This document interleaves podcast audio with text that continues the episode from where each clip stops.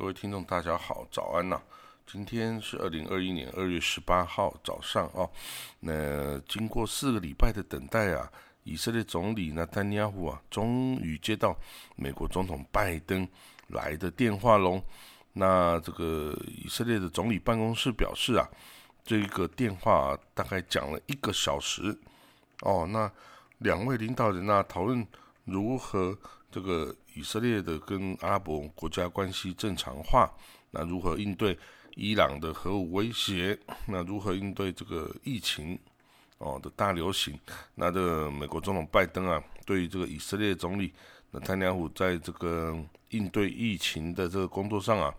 这个表示非常钦佩啊。那 这个白宫没有对这个电话。这个进行发表言论哦，但是他说这是一个很好的对话哈，不需要再讲太多。那这个两国的领导人呢，他说这个 就是呃，在各方面哦的议题上都有表达哈，各自的讨论哦。他说拜登坚定了哈，他对以色列安全上的承诺哦，那表达了对。加强美以伙伴关系各方面的意图哦，包括这个强有力的国防合作等等哦。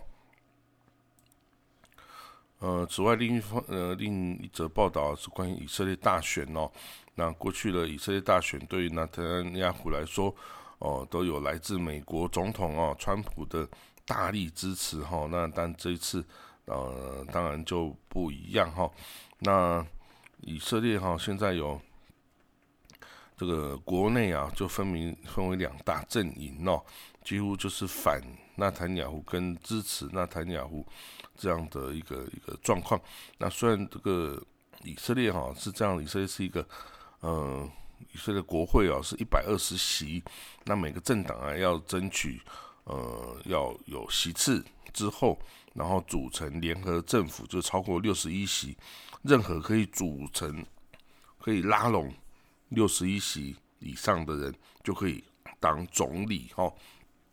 那因此，但是也因为没有任何一个政党可以达到单一就是达到六十一席，所以以色列建国迄今呢，都是要以这个执政联盟的方式来执政。那这个纳坦尼亚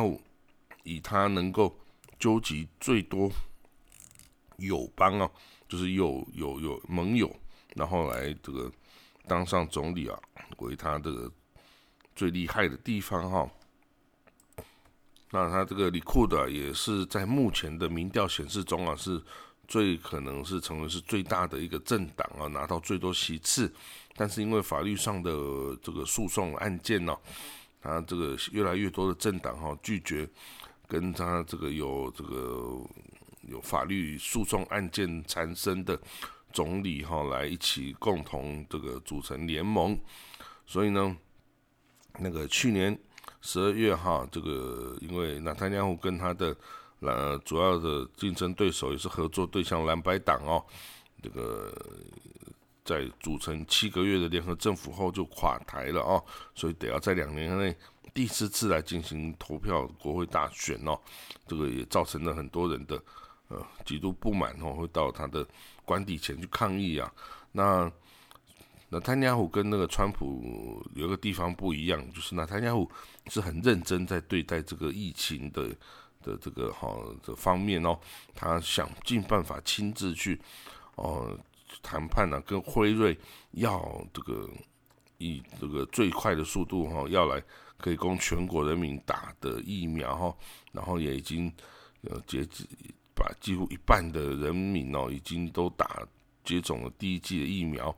那三分之一的人已经接种了第二剂疫苗哈，所以这个以色列境内严重感染跟死亡的呃状况已经大幅的开始下降了哈，但是呢，还是有很多这个对于疫情管理方面哈，有政府的措施还是让人民不满，比如说支持纳坦尼亚胡这一派的那个极端正统派的这些。社群呐，就还是在那种就是不顾禁令哦，聚会的禁令，还是大规模在那里活动啊，参加葬礼啊，呃进行室内聚会啊、祷告啊等等哦，结果就让这个呃感染率居高不下哦，所以很多这个呃非这个极端正统派的这有有以色列人呐，都这个呃等于是对政府的强制执行的这个效果哈表示不满哦，那 希望这个。他们希望可以摆脱纳坦尼亚胡哈，可以让以色列更好了哈。不过，当然这个以色列哈，这个以纳坦尼亚胡跟他的政敌啊之间，也都都这个雇佣最最厉害的媒体操作的人的人物哦，来这个公司哈，来想要来进行的媒体大战。那这个纳坦尼亚胡啊，他是小时候是在美国麻省理工学院。哦，这个毕业的哦，他是在美国接受的教育，所以他对美国政治哈是非常非常熟悉的。所以呢，他也哦从美国找来这种最厉害的这个媒体人呐，想要来哦这个帮助他打大选哦。那一样是他的敌人最大的敌手哈，基隆萨哈也一样的聘用了这个民主党哦，这个美国民主党。反川普最厉害的这个林肯集团 （Lincoln Project） 的的的的团队啊，要来这个处理他的竞选活动啊。那 所以呢，就代表哈，这个媒体啊，真的是最现在政治上哈很影响非常大的一个因素哦。呃，在另一个报道，《耶路撒冷邮报》报道哈，美国国务卿安东尼布林肯哦。他在昨天宣布啊，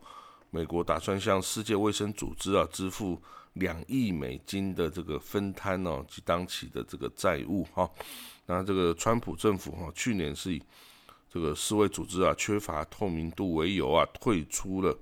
这个哈该组织哈。那但是美国拜登总统哈已经这个已经决定再立刻的就回到了世卫组织哦，参与世卫组织的机制哈。那美国也计划通过这个 COVAX 啊，这个支持它的财政，哦，就像 COVAX 可以提供给更多哦，这个比较穷的国家哦，这个疫苗的这个接种哈。那此外呢，他说，嗯，履行哦，这个对世卫成组织成员的财政义务哦，这个是我们的第一步哈。那之后，我们反映说，这个我们要对世卫组织哦进行大刀阔斧的这个改革哈。那任何国家都不应被允许哈，以这 COVID-19 啊作为侵犯人权或人民基本自由的借口哈。那不过呢，这国务卿说啊，就算嗯这个有广大获得安全有效疫苗途径呢，未来几年呢，这个疫情。还是有不确定哦的因素哈，然后说要基于这个科学跟不受干扰的哈这个研究哈来进行这个处理跟调查哈。那他说我们必须要，美国要一起跟世界全球合办合作合作，加强改革这个世界卫生组织，面支持全球卫生安全议程，然后对。生物威胁啊，进入可建立可持续的防备机制与预警预警机制哦，所以对未来的其他的甚至其他的病毒哈，也要做好准备哦。那在施打疫苗方面哈，呃，这个有台少预社报道哈，在以色列的医疗机构、医疗体制中哈，有几十位啊。拒绝接种这个辉瑞疫苗的医医务人员哦，包括医生与护士哈，感染了这个 COVID-19，好，那个他虽然哦，这个医务人员哦，在接种疫苗方面有优先权，他们是第一批哦，可以允许接种疫苗的，但是呢，并不是每个人都想要打呀，对，就像一般民众一样，医护人员也有很多人不愿意打这个针哦，那